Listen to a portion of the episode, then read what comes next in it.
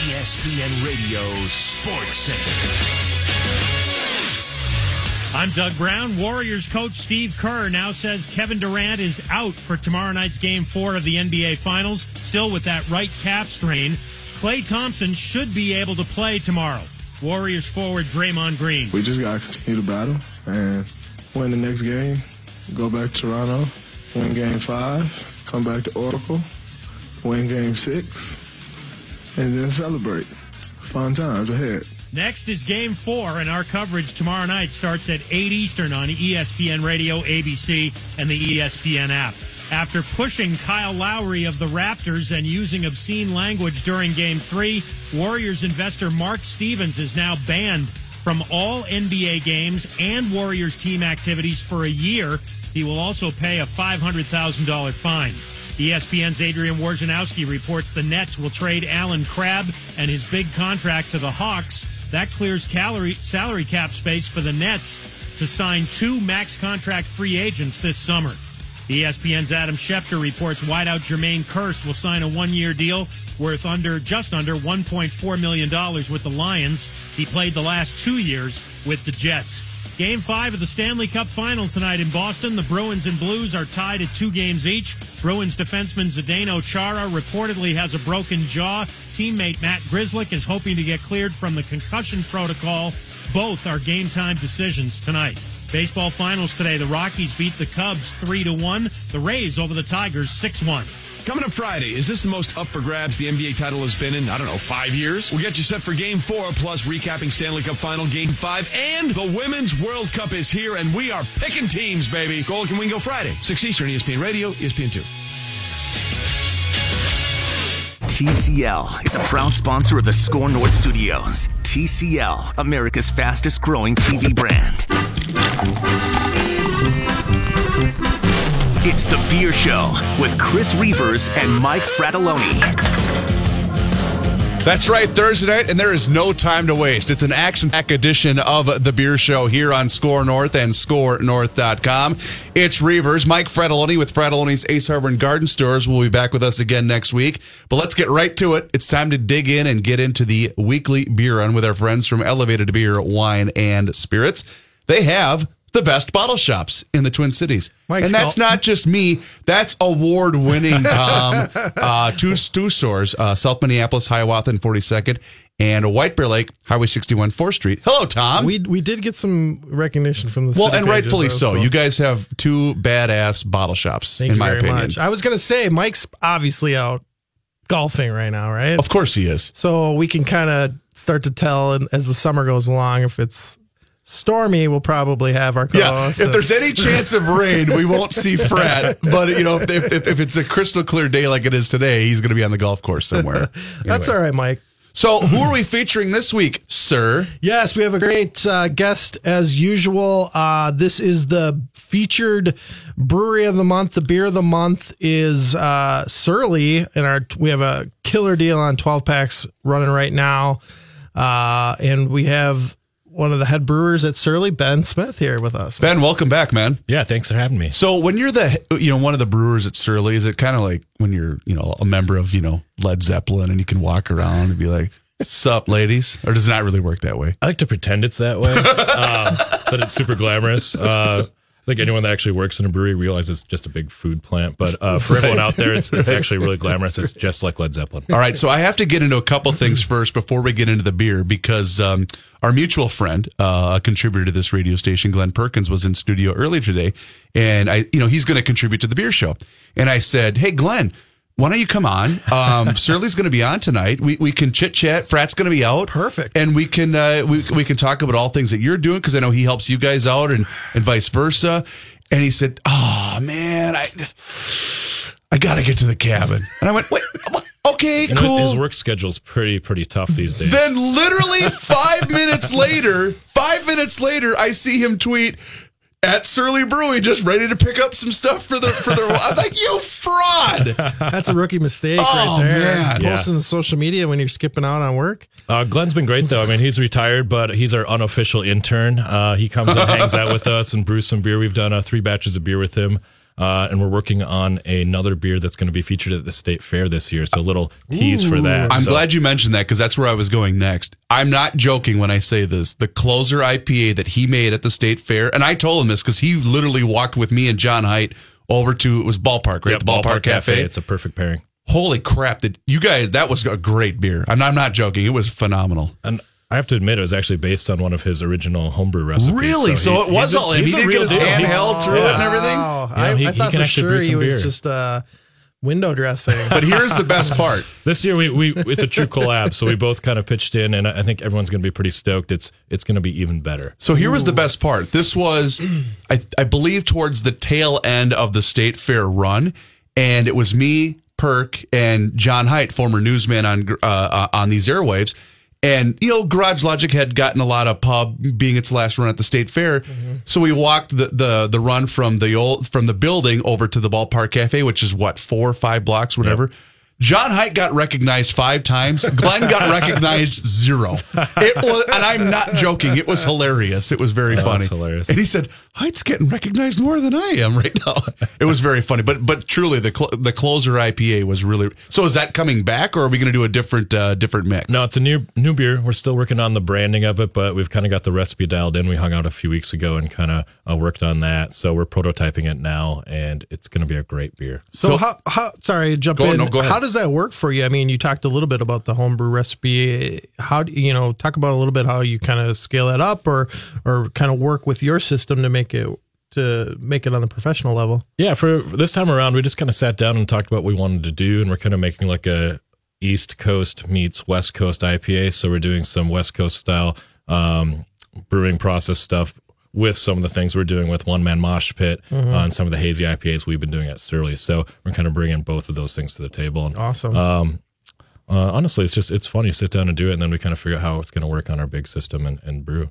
Uh, and then he comes and hangs out and throws a couple bags of malt. Well, what's funny Like though, throwing a couple seriously though, he Get him in there and scrape it. you could tell he was serious about it because Yeah, he's very he- serious. He, was extremely knowledgeable, uh, and, and and the fact that he he really did know what he was talking about more so than I do. I don't. I just enjoy beer. I don't know what the hell I'm Yeah, and, and he's just a fun about. guy to hang out with. Yeah. Like he brought his glove last year and like played catch with some of the guys, and like it's just really fun to have him around the brewery. So S- Surly was kind of a topic of discussion, you know, around around the hallways because whenever you know the folks, because I'm usually down in my cave in the podcast uh, in the podcast world down the hallways. So when I show up around here, they know, oh, it's beer show night. Here's Reavers, and so they would say, oh, who's on tonight? I said Surly. So I was going around the the, the cubicles making the rounds, talking to people, and and uh, our guy Derek out here says. Well, I, Surly Citra. I, this is my jam all summer long, and and literally that has become my lawn mowing beer. And I don't mean that in any way disrespectful. It's a perfect. It's a perfect summertime when it's 95 degrees outside. That's what I want is Surly Citra. No doubt, Extra Citra is a wonderful beer. I mean, Yeah. it tastes like an IPA, but it's got a four and a half percent alcohol um, volume to it, so it's it's easy to drink in the summer. You can have two or three of them during the afternoon. It doesn't ruin your day. Uh, it's a great beer. Uh, we just released that in you know six packs, twelve packs, four packs. It's in variety packs, so there's a lot of different ways to get it as well. So, and I also have to give up one more story about, about my recent encounter. I I believe I was I was at a friend's house, and uh, this friend says, "Well, he he, go, he says, well, I know you're a, you're a hazy, you know, IPA kind of a guy. Have you tried the new Surly Hazy?" And I said, "Wait, what? Really? No, I I, I guess I haven't." Oh Well, yeah, And then he said, "It's Space Race." Space Race. Space Race, uh, double IPA, hazy double IPA. And so I'm drinking it going, oh my goodness, this is this is absolutely delicious. Got towards the bottom of the can. I'm thinking, well, wow, did I have did I just have one? Feeling a little loose. And then I, and I, it's a and I turn the can and see, oh, it's over 9%, which, you know, i- if I'm prepared for it, I can handle. But first of all, what a fantastic beer. Oh, thank you very much. That, that's a great beer. It was our BC small batch beer uh, in April, and it was so great we decided to bring it back in May. So there may be a little bit left in market. So am I going to, this is, you're telling me I got to buy it now because it's going to be Yeah, gone? if you see it, buy it because it's transitioning to the next one, which is Electric Sombrero Oh, of Death. man. Uh, which Okay. we brought you some cans of, and that that's a collab with Sun King. That's another big beer. Uh, it's a Imperial Mexican dark lager. Wow. And we aged a portion of it in tequila barrels. Um, the Sun King guys are, are big spirit guys, and they do some of their beers in tequila barrels, so it, it made sense when we were talking about collab. And then we dry hop the rest of it with Sabro, Citra, um, and uh, Bravo hop. So it's it's a really nice beer. The tequila is kind of a perfect level of subtlety, but it's there on the back end. Uh, You really hate your job, don't you? It's rough. Yeah. I was hanging out with a lot of friends, make cool beers. I, w- I was really interested when I saw that you know come in actually hit the shop today Mm-hmm. for us uh, at Elevated if you want to check that out. Um, but it pour, yeah, it's a it's a dark lager. Yeah, it's, a, it's Imperial Mexican dark lager. So think Negra Modelo Yeah. times like three Yeah. with tequila and hops. wow. But it tastes really light. I mean, it, Yeah. it's really nice. Like it's not heavy. The alcohol's not hot. So again, like Space Race, it sneaks up on you. So be careful, but enjoy it. All right, Surly Brewing is the guest here on the Beer Show, courtesy of our friends from Elevated Beer, Wine, and Spirits. Two tastings Yep. this weekend. Yes. Friday from 5 to 7 p.m. at the Minneapolis location at Hiawatha and 42nd. This Saturday from 3 to 5 p.m. at the White Bear Lake store uh, on Highway 61 and 4th Street, downtown White Bear Lake. You got it down, man. Of course, you can always You're find so more good. information online, uh, either their their website, elevatedbws.com, or their Twitter handle at elevatedbws and at elevatedwbl. I want to transition back to uh, what you were just talking about with the, with the new, because I, you know, for, for the longest time, whether it's, you know, Russian Imperial Stouts or uh, barrel aged, whatever. Rarely do I see anything aged in tequila barrels. Is is that a dumb question, or, or am I just not all that familiar with the aging process? No, you're, you're not wrong. Uh, Indeed's done some interesting beers in tequila barrels. Um, it's a hard one because it's it can easily overwhelm the beer if you let it sit too long. Oh, Um, so it's all about the timing and that. Agreed. So Okay. I, feel like there's a little bit more art to that, and they're also just harder to come by. Um, there's not a lot of tequila barrels versus say bourbon or rye, which are um, very very easy to get in, in the states. Okay. yeah, I mean, you Um, take your your Patron Silver or whatever, and it's it's not typically aged at all. All your silver tequilas, that's the you know when the your color in the tequila is the time in the barrel. And, Okay. And also, they're all you know they're coming from Mexico, so you have to import it into the country, so you got customs to Mm, deal with, which you don't have to deal with most of the bourbon rye we're getting. Uh, so they're a little bit more difficult to find, but. We sourced some really nice barrels. We worked with uh, Sun King guys to find the barrels, and So it's the Sun King So- tequila. Uh, no, Sun King Brewery is a. Is Oh, the I'm sorry. we're collabed Okay. With, so, Okay. But they've got some great connections, and we kind of worked with them to uh, put in touch with the guys in Mexico that ended up. How getting did us the you get in touch with Sun King, or how did Uh, that come about? So Clay and Dave are the founders, uh, and I've known those guys for years. Hmm. Um, they've just been in the industry for a long time. They're in Indianapolis. Um, they make really good beer. They just opened a distillery. Um, but just every time we go out to a festival, uh, we end up hanging out, drinking together, uh, and we've been talking to, about doing a collab for, for quite a while. So it's nice to finally get it uh, get it done in any can. Yeah, very cool. So we, we were discussing in the green room, and uh, one that I know has my wife written all over it. I'm looking at the Surly Grapefruit Supreme. It's it's the summer beer of choice, in my opinion. Yeah. It's it's beer, uh, but it Can doesn't can I taste can I very much label like it? beer. Can I, I see he took the words out of my mouth. You made this for my wife. We want to make a beer that doesn't taste like beer. And Yeah. that's exactly what this is. It's wonderful. It's slightly tart. I would not call it a sour beer. It's not sour, but it's tart. Uh, and then we added grapefruit, and it's got a wonderful fruit note to it. Um, and it's just really light, four and a half percent again. So for summer, uh, it's a perfect boat Super beer, refreshing. perfect cabin beer. Yeah. Um, the branding's wonderful. The can looks really cool. We first uh, debuted it in the variety pack that's just kind of ending in circulation with Warp Zone pills, and we were so happy with it. Uh, we decided to bring it back, so it'll be back in six packs here at the end of the month, just in time for Fourth of July. Oh, so Heard it here first. so this was just available in the sampler, but now you're you're going to sell it on its own. yeah, it, it, it's we've we basically been drinking it internally. We drink more than we probably should have because I think we shorted some distributors. But uh, it's so great. We wanted to brew more and get it get it to the masses. Well, yeah, So why not? It'll Right. be in It's six pack, twelve ounce cans, uh, hitting here right before the Fourth of July. Now I'm going to ask a really dumb question, but that's okay. That's what I do on this show. when when you have you know a, a brand like Surly, and you guys are not just well known here in the Twin Cities, you guys are well known across the country, and you see kind of the game that's being played in the craft beer industry. Is it is it easier to kind of get experimental with what you do, or is it you, you have to stay true to the you know Furious is a brand that Mm-hmm. people that's people's go to IPA. Is it is it a is it a cool game that you get to play, or is it a little bit more difficult? That's actually a great question. It's not dumb at all. Um, Thank you. We're, we're lucky at Surly because we still have our original Brooklyn Center brewery. So, you know, at MSP right down the street, we're brewing very large batches of our core brands. So, Furious, Extra Citra, Hell, Variety Pack beers, our seasonals like Kolsch, uh, the Heat Slayer that came out.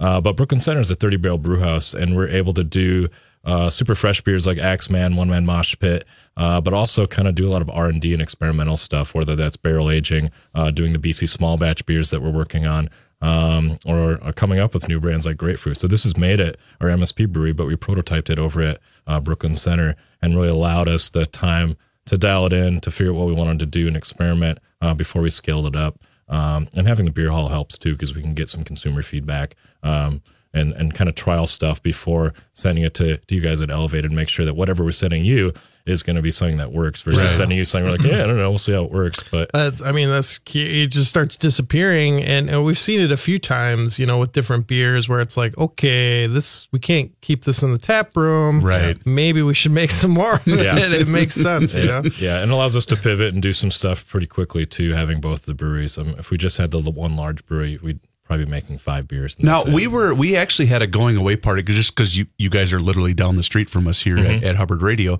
uh, but we had a going away party. I want to say six weeks ago, and it's the first time that I had been upstairs since the renovation Oh, process, yeah. which I know was a while back. But me, I'm a dad. I got two kids. I don't have a social life. So but Surly Pizza upstairs. but man, It's is that cool? That really is. That renovation is very very cool. Yeah, and we got City Pages named us the number one pizza joint in Minneapolis, which is pretty cool. Wow. Um, I did not know that. That's very cool. Yeah, High it's, praise. It's it's wonderful. It's actually dangerous for me because I work there. I'm like pizza, sure. Why not? yeah, and grapefruit, right? yeah, why, pizza why and not? beer every day. yeah, go for an extra run. But the but the pizza we I, it, it was really good, and it, you could tell it's not you know we're throwing a tombstone in the oven for these people. We're you're actually Yeah, it's wood fire. oh it's phenomenal. you know, if, if you've been to the beer hall, um, past or present, I think you realize that we put the same effort into the menu that we do with the with the beer. Uh, so we're sourcing great ingredients, we're doing the research, we're making sure that whatever we're making is going to stand above and beyond anything you can get at you know most other brew pubs or even restaurants in town. I should clarify that by the way. If Tombstone would like to endorse the beer show, I'm, I'm happy to do it because I'm a guy that driving home from a town Go baseball ahead, game at midnight, send I will stop at the gas cents out. station and grab a Tombstone because that, that's just what you do. So I wasn't trying to disparage Tombstone in any way, just but just But- saying but that for you sure. guys really concentrate on on that quality. Yeah, so those guys did a lot of research. They travel around the country, uh, and the pizza's great. Wait, Uh, Is it New Haven style? New Haven, They- yeah, they so Connecticut. in? Yeah. So it's kind of a little niche thing. It's,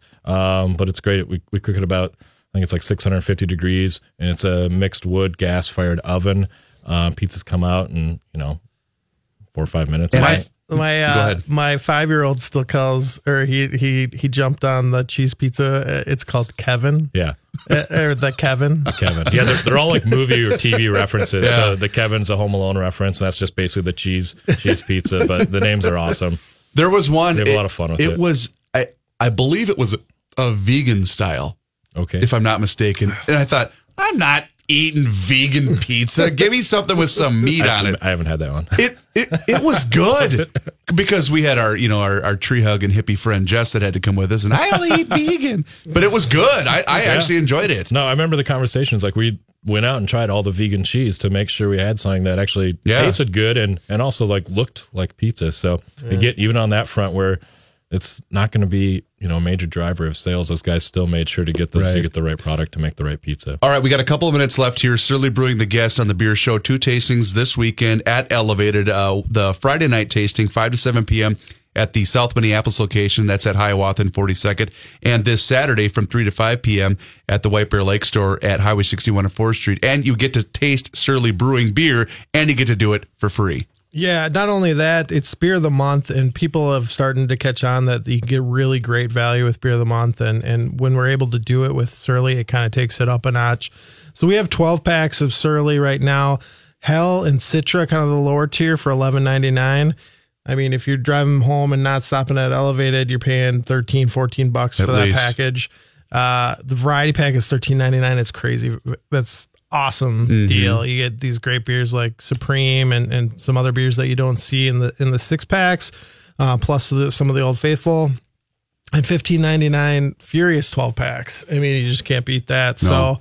Uh, we're excited about that. We're going to move a lot of Surly this month, and it's it's perfect time for it because the sun's out and it's beer weather. So when you guys transition now to, to to summer season, you guys are probably even ahead of that, focusing on fall now, which I hate even bringing up. but it, you know, kind of what's that, what's ahead here in addition to the the beers that you laid out for you guys at Surly? Well, rosé is still going strong. That's our rosé inspired. Oh, yeah, beer. I forgot about but that. we've got a hot pack coming out. We've got two brand new IPAs that no one's ever tried before. Uh, one's called Dots and Loops, um, and that's uh, just a awesome, easy drinking IPA with a little bit highly ele- Dots elevated- and Loops, you Yeah, said? and the Okay. art's cool. And then we've got more of a session uh, hazy IPA called Rocket Surgery. I I, just tasted that that one in process today, and I'm Okay. really excited for that. When so the Dots that? and Loops is a higher ABV, and It's, this it's other about one's- seven. The other Okay. one's about, you know, I think about five. That makes five and a half. Um, So, and those will be the two next beers in the next variety pack, and that hits again at end of June, just before Fourth of July. Uh, we've got Stunner, which is a tropical IPA, is a Oh my next gosh. seasonal in a six pack. Um, that's going to be a really great beer too. Uh, Will you tell Omar to slow down? I can't keep up. I'm just kidding. What Uh, was the name of fun the, the hazy one that you said is coming uh, out? Rocket Surgery, and again, that's that's in the the variety pack. So make sure to pick that up. Tom, I, mental note. Oh, yep, Make, yep. make make me aware See- of this when I get. And yeah, so it's Reavers great. comes down and then makes me do all the shopping. He's like, I literally do. Which one was that one that I liked? What? I like that one. But Give me that's why that I go to elevated because I, I literally walk in like Great a giant service, right? like yeah, like a giant dunce, and I say, "Tom, Jim, what's the one I liked?" And they literally know exactly what I'm talking about. So that's Sweet. that's why that's why I go there because they know me. We'll know exactly what you want. Come on down. And then, uh, speaking of fall, on Monday, uh, June 10th, we are announcing the Darkness Day event. Oh, God, so yes. I'm going to talk about the Darkness Day variants that'll be available only at Darkness Day. We're going to announce the bands. I think they're all uh, confirmed at this point. Cool. And we're also going to announce the 20 guest breweries that uh, it's all breweries that you cannot get in Minnesota. So a bunch of our Nice. friends that Oh don't gosh. distribute here will be pouring beer there. So same set or same same spot yeah, as it's in last year. Somerset again. Okay, cool. Uh, and so Monday, I think it's at four thirty or so. We're gonna have a party in the beer garden over at at Surly. So come down. Oh, we're gonna sweet. tap some old darkness, some old darkness variants, uh, and have some other surprises, and and kind of announce the whole uh, party. And we're gearing up for that already. It's That's gonna so be fun. cool. That sounds great. when is when is darkness? When is the event? Uh, the darkness dates? itself. It's the last weekend of September. I believe it's like the, Okay. the 29th, 28th, 29th, Okay, something cool. around there. But uh, Somerset will be a Friday, Saturday again with camping.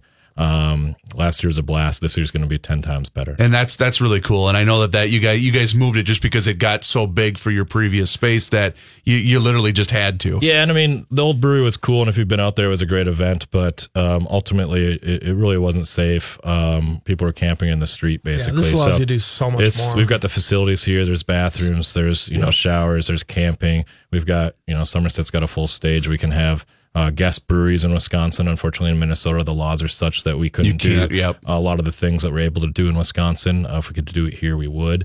Um, but we can have guest breweries. We can sell beer. We're going to do some uh, kind of BC small batch like releases there on top of Darkness that you'll only be able to get there. So that's kind of a uh, yeah, you'll get a sneak peek of some of the stuff we're planning. So it's going to be fun. So yeah, come on out Monday to the beer garden if, if you're available. You're the best man. Thanks again. Yeah, thanks guys. Appreciate it. That'll do it for this week's edition of the Weekly Beer Run. And as always, you can find more information online at the beer show page at scorenorth.com. It's Ravers. It's the beer show. We'll be right back.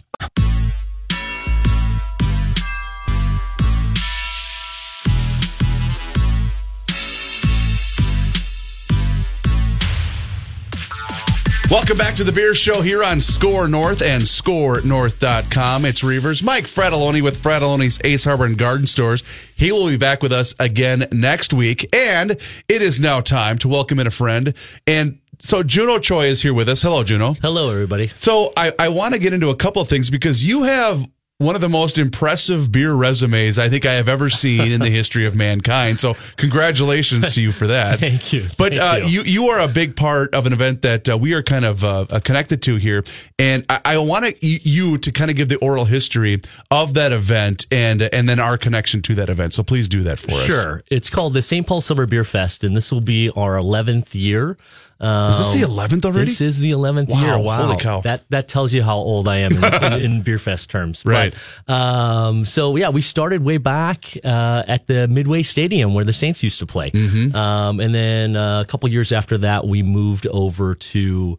Uh, where we are now, which is the Minnesota State Fairgrounds Mm-hmm. International Bazaar. But the crazy thing is, is 11 years ago, there was no summer beer fest happening at that time.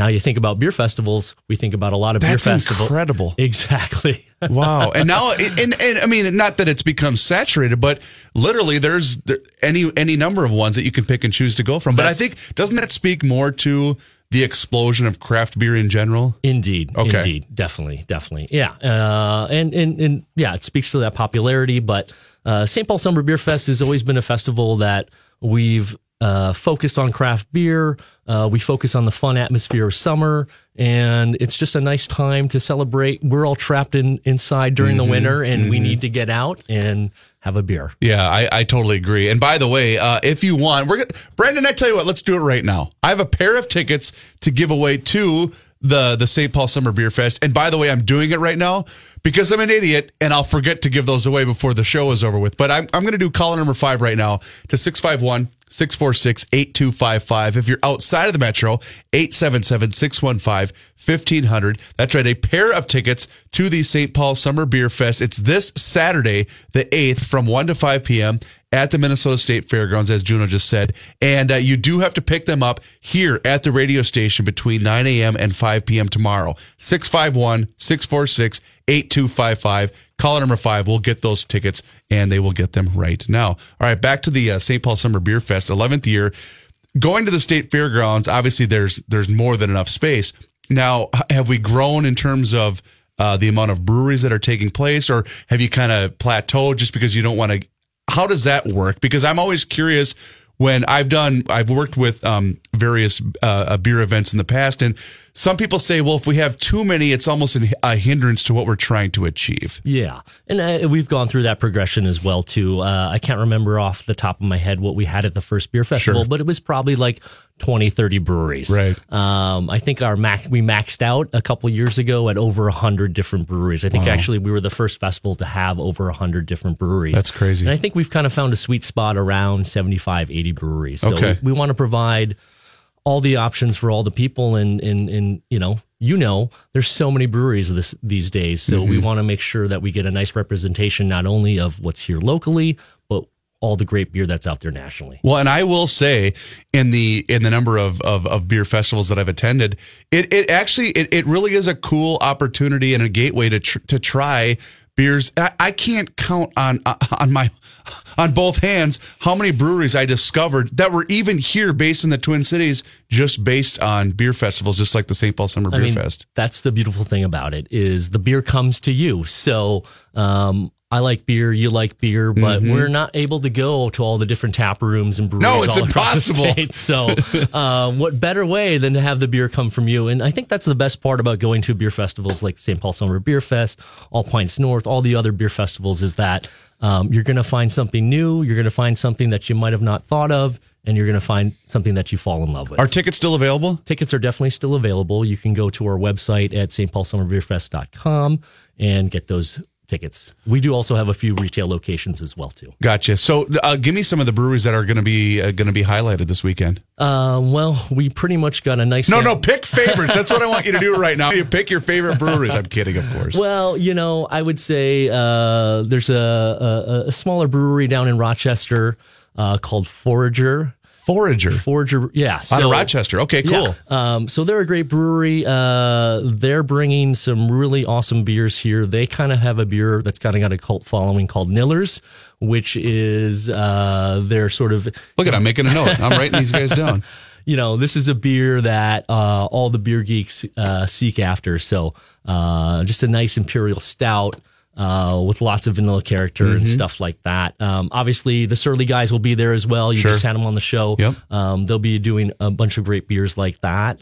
Um, we also have cider as well too. But you know, I think for us, really, uh, we're having a mix of uh, classics and national brands like Bell's Brewery. They're bringing something called Wedding Ale, which is a beer that was made for one of their employees' weddings. And so, uh, luckily, we know uh, Chris Freeman from Bell's, and he was able to get that beer specially over for us Cool. as well too. So there's going to be a lot of great different beers. Well, and I will say this: I'm glad you brought. It's, it's what did you say from Rochester? Four Forager. Forager, Forager Brewing. Yeah. Because uh, as a kid that grew up in Faribault, Minnesota, I, I like that the southern part of the state gets a little bit of love because there are some really great breweries down in that part that I don't think get as much attention, obviously, as as some of the breweries do that are here in the Twin Cities. But even you know, you go north in the Duluth area and whatnot. The southern Minnesota has great breweries that aren't getting nearly enough attention, in my opinion. Definitely, uh, you know, towns like Mankato and Rochester, they've really started to become hubs for for breweries, and uh, you know, good for them because why should they have to come up to the cities to get beer like that? Why do you think that is, by the way? Do you think it's just, is it because they're quote unquote college towns? Or because I don't really associate them that way.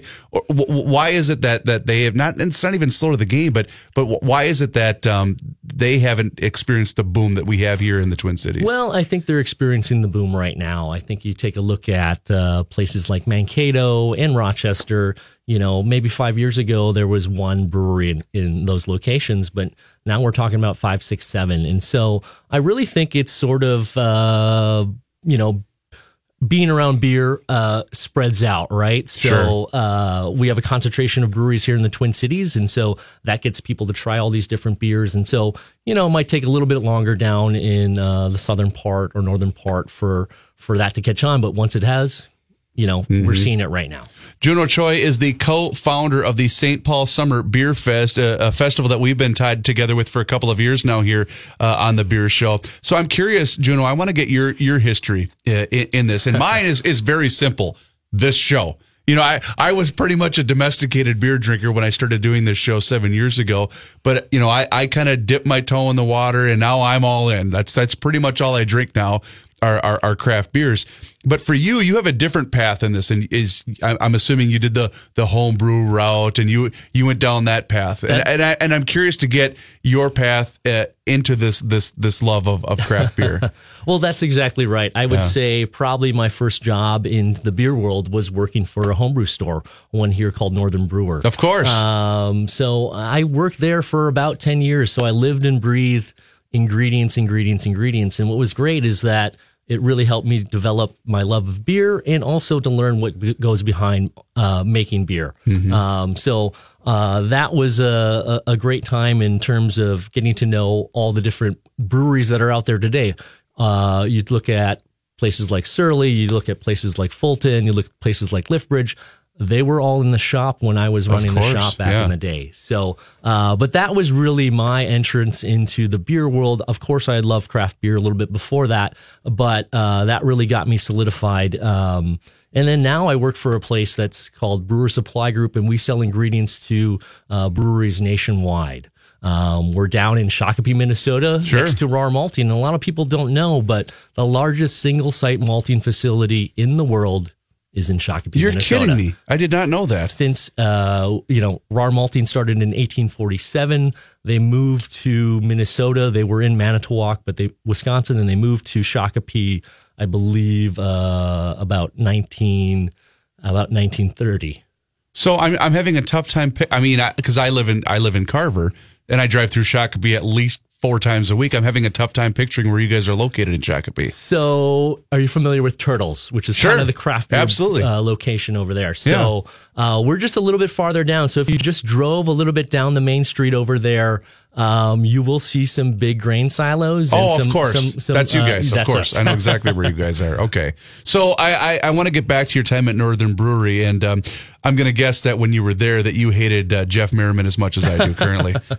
Jeff was one of my employees back in the day. So, uh, I only say that, by the way, because I know he's listening and I'm going to get a text in about 30 seconds. But no. And, and you know, again, having, you know, whether it was Bartley from Bent Brewstillery Yep. getting his start there, all these guys, it's so cool. Because I, I told Jeff, years ago when he was coming on this show. I said, "You guys need to do almost like what they do at Brown Institute and have the picture, uh, you know, the Hall of Fame of, you know, Omar from Surly Brewing got his start right here at Northern Brewer." I think that would have been super cool in a place where people would show up and take their selfie or whatever with. it. I think it would have been cool. I think that would be cool. Maybe I'll, uh, I'll, I'll, by the way, it's an idea you can steal. By the way, I'll I don't be the care. historian since I've been there so long. like the Hall of Fame. Exactly. I think that'd be cool. So I, I, I want to get your opinion too. By the way, Juno Choi, uh, the co-founder of the St. Paul Summer Beer Fest, here with us on the Beer Show. Uh, I want to get kind of your opinion because I get this question. Oh my goodness, at least a dozen times a, a week. Just whether it's via email, because a lot of people that listen to the show just are generally curious about the craft beer industry. But I'm an idiot and I don't know anything about the craft beer industry. But that's why I have people like you on, the experts. Where do you see kind of the craft beer movement going? Whether it's here in the Twin Cities, whether it's nationwide, what have you, where do you see it going from a consumer standpoint? Well, I think, you know, we really sort of open Pandora's box in terms of craft beer. So it's going to be here for a long, long time. I agree. So uh, Minnesota also has been sort of uh, outpacing other states in terms of uh, the breweries, the sophistication, the knowledge. Um, so I definitely see that craft beer and beer industry in general, it's it's it's sort of here to stay. Um, obviously, we have breweries that are doing hard seltzers and getting into all sort of other uh, aspects, but um, I think that's what's really exciting is that consumers and brewers are starting to change styles of beers. And there's always going to be an interest in innovation. Obviously, nobody knew anything about hazy IPAs, Right. you know, five years ago. But um, that's what's exciting about it, Yeah. right? So um, I think um, I think there's a, a a lot of times with with beer and with all the other beverages, it's beer's always there, mm-hmm. and it will continue to be there. And I always equate it to with my sports loving nerds, where the NFL is quote unquote the copycat league. And not that nobody has an original original idea, but one brewery might see, oh my goodness, look at this this brand of beer. And I'm just going to use hazy IPA as an example because you nailed it. Five years ago, maybe a couple of breweries were were doing mm-hmm. it.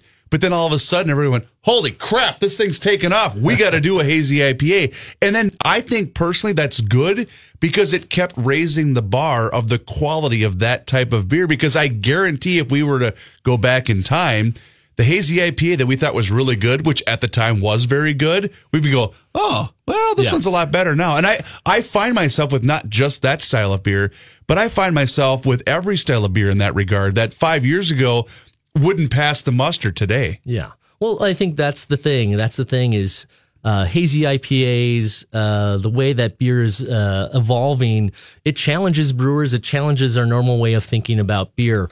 You know, we would always think about clear beer being a product of uh, consistency Yep. and technical profession. But now, when we're talking about different ways to present beer, different ways to utilize hops, it's really challenging all the brewers out there and keeping them on their toes. Yeah. All right. So we got just about two minutes to go here. Uh, Juno Choi is the guest with us here on the Beer Show, co-founder of the St. Paul Summer Beer Fest. For, I'm going to ask you a question after you tell me. Give me one more selling point of why people should join us for the St. Paul Summer Beer Fest this Saturday, June 8th, at the Minnesota State Fairgrounds between 1 and 5 Well, p.m. this one's a little bit of a guilty pleasure for me because uh, I'm also opening a brewery later this fall. no, you don't say. Well, so this one's called Arbeiter Brewing. We're in the Longfellow neighborhood. We're on Minnehaha, just a block uh, east of Lake. Nice. But we have a collaboration beer with our good friends over at Black Stack. So we've got a beer called uh, Hefe Meets Hazy. So we've really taken the hazy IPA, but No. we've combined it with a Hefeweizen. So think banana meets mango meets peach. No way. So uh, you can have your first try of that beer at the festival, along with a bunch of other first beers like Schell's new IPA All as right. well too. So because I know I'm going to get asked about this, if I'm not able to make it to the St. Paul Summer Beer Fest, will I be able to try that uh, at any point after that? You will definitely be able to try it over at Black Stack. Okay, cool. Sure. Which, by the way, those guys are making incredible beer over there. Bob and Murph are doing a fantastic job. In fact, Mike and I had a pre-beer show meeting over there uh, a couple weeks back, and you know I, I'm not all that familiar with with with that area, but my only concern is there's not enough space to park. but but they but they they have a great space. It's a really cool, relaxed vibe, and my goodness, are they making great oh, beer? definitely, Yeah. definitely. All right. So and, and tickets are still available. Give that uh, website one more time. It's uh, stpaulsummerbeerfest.com. awesome, Juno. Thanks for coming in, man. Appreciate your time. Thanks so much for having me. And uh, as we mentioned, uh, we gave away a pair of tickets earlier, but tickets are still available for this Saturday's St. Paul Summer Beer Fest at the Minnesota State Fairgrounds, uh, celebrating its 11th year. And uh, that event will be taking place between 1 and 5 p.m. this Saturday, June 8th. Thanks again, Juno, man. Appreciate it. Thank you. If you missed any portion of the program, well, you can check out that podcast. But guess what? I have a really cool segment coming up right after this because it is D Day, and uh, I found a really cool and interesting article that I would like to share with the rest of you. It's the Beer Show live right here on Score North, and of course online. We are scorenorth.com.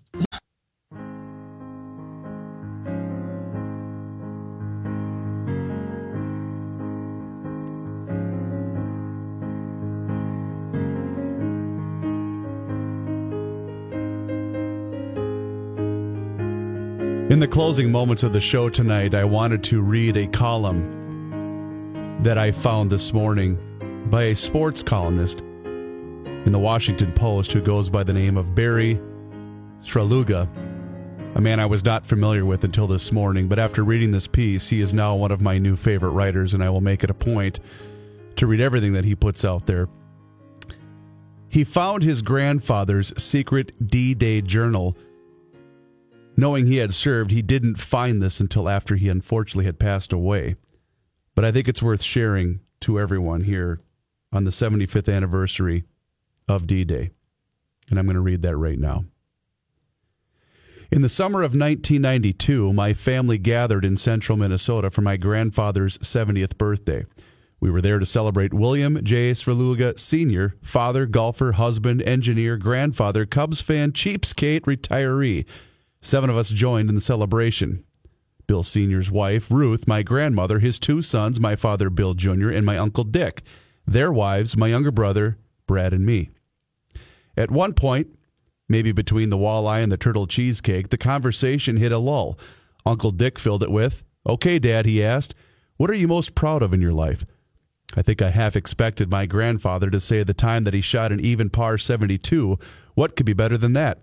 This was chit chat, brag about the family stuff, set up on a tee. Instead, he knocked us over with his response. He said, D Day. I remember it as both matter of fact and this part of jarring to the rest of us why, if D Day had been so important to him, and we never heard about D Day. We knew he had been there, part of the Allied invasion of Normandy. Right then, it became apparent how little else we understood.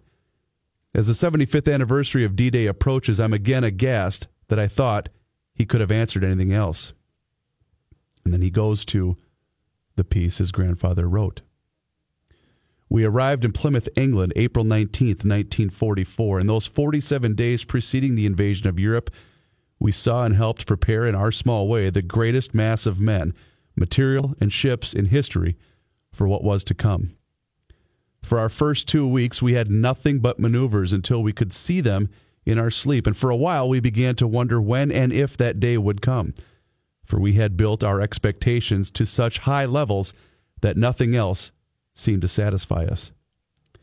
In the spring of 1944, Bill, then 21, set sail on the USS PC 568, a submarine chaser in the PC 461 class. The ship was diesel powered, 173 feet long, 450 tons fully loaded, with room for 65 Navy men. In the weeks leading up to D Day, the ship ran supplies and spies off the coasts of France and Belgium. The missions came at night. They were exhausting. We know this now because in July of 1944, my grandfather wrote it all down. Bill Jr., my father, stumbled upon the document in a dining room sideboard when he was high school age but his mother caught him there, told him he wasn't to read it, and sealed it back up. My father filed away a memory of the journal he hadn't read a half century later after his parents died within a month of each other. He was cleaning out their suburban Chicago condo. He had it in mind to keep his eyes open for the journal, and in all the de- excuse me, in all that comes with separating what to keep and what to toss, there it was in what seemed to be a, a random drawer. How this manuscript came about, none of us knows. It's 16 typewritten pages, and neither my father nor my uncle ever remembers Bill Sr. typing. In passages, it's brilliantly written and remarkably self aware. Bill Sr. wrote it, it seems, on July 11th at a rest camp in England after the horrors of D Day, but before his next mission to the Mediterranean. It reads like both a history book and also a movie script. It seemed fantastic as we did our work, each night so close to the enemy, sometimes right under their noses, and then making a mad dash back to England before daybreak with what seemed unbelievable luck. Our days were occupied with sleep, rest, and preparation for our next mission. Why we were never interrupted or discovered by the enemy is beyond explanation. God and luck must have been with us because many of the other ships that were assigned to our squadron never came back.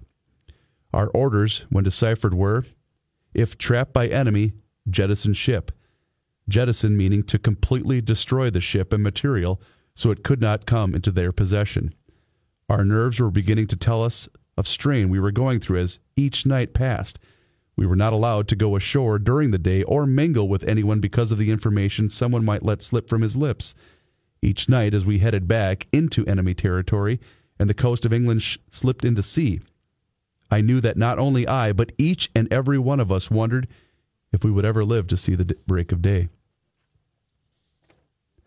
This narrative wasn't the only thing my grandfather wrote during the war. There were also letters, boxes of them. My father found the letters while cleaning out his parents' attic before they moved into their assisted living condo. These were love letters in the purest form, sweet and tender. Bill and Ruth had met in Massachusetts at a roller skating rink. They were married on May 4th, 1943, at Riverside Church in New York. Ruth got pregnant that fall. My grandfather went to war the next spring. Quickly, he began writing to her, day after day of adoring and ever ending love. From May 10th, 1944, weeks before D Day, quote, I try to write every day we are in, darling, but I miss three or four days a week. You will know that I'm at sea, so please do not worry about me. Can I tell you once more I Can I tell you once more before I close that I love you, Ruthie, my darling, and I never shall stop so as long as I live. We have received no mail as yet, but hope to soon. Please keep writing. I love you, Bill. From July 1st, 1944, weeks after D Day. Ruthie, if I only knew that you were all right and that our son or daughter was there with you, if I could hear just one little word, it would relieve my mind so very much. I keep thinking that something might have gone wrong. Our child is probably in your arms by this time, my darling, but until I hear that you are safe and sound, it shall seem worse than any invasion. The letters of sailors missing his wife, wondering whether he'll ever see his unborn child, are heart wrenching enough on their own. But there was another layer to this grandparent story. During the war, my grandmother got pregnant again, this time by another man. She would give birth to a daughter. My grandfather returned to his wife after the war. The daughter would be raised by my grandmother's mother in New Hampshire. My father and his brother, my Uncle Dick, would grow up knowing this girl as their grandmother's youngest daughter, not their half sister. As my grandfather told my dad years later, there was never a question. That's just how you handled it. My uncle, in particular, remembers the post war household in the Chicago sub- suburb of North Riverside, Illinois. As gripped by tension, dinner began nightly at 5:15 p.m. It was over by 5:30. It wasn't just the war that rarely talked about. For the most part, they didn't talk about anything. Dick remembers that one day when he couldn't have been more than five years old, his mother opened a drawer, showed him Bill Sr.'s letters, and told him that his dad had suffered during the war. As they sat on the living room floor, the drawer opened with all those letters. Dick got the strong impression that they were private and personal, that he should not touch them, much less read them. He never did. Somehow, my grandparents' marriage lasted, and despite all they went through as a couple, they are indications that they each understood the other. Indeed, my grandmother was the only one living in that house who had a clue as to what Bill Sr. had endured. In the late 1940s and the early 1950s, the term post traumatic stress disorder didn't yet exist. There were, though, what we would now consider easily diagnosable signs. My uncle remembers one spring when a rabbit was eating vegetables in the backyard garden. His dad threw a rock at it. He hoped to scare it away. Instead, he killed it. Upon that realization, Bill Sr. broke down, sobbing uncontrollably. The family didn't understand, couldn't understand how much death he had seen that day. Ruth had to help her husband back inside. My grandfather returned to Normandy on the 49th anniversary of D Day in 1993, best to steer clear of the crowds that would flood on the 50th. It was just Bill Sr. and Ruth. and we didn't hear a whole lot about it. Only later did we find out that Ruth had temporarily lost track of her husband. She found him on Omaha Beach, overwhelmed and crying. In the mid 1990s, my grandfather was diagnosed with Parkinson's disease, and by the turn of the century, he showed obvious signs. His hands shook, his head bowed. Mentally, though, he remained sharp for years. And by late in 2002, he was self aware enough to know he could still travel abroad and appreciate what he saw, but that wouldn't last forever. In a phone call, he made clear to my father that he wanted to go back to Normandy again. My father was enthusiastic about the idea, but had a normal question why? Why when he'd already been, and why was it important to go back? My grandfather's answer was simple I owe it to the guys.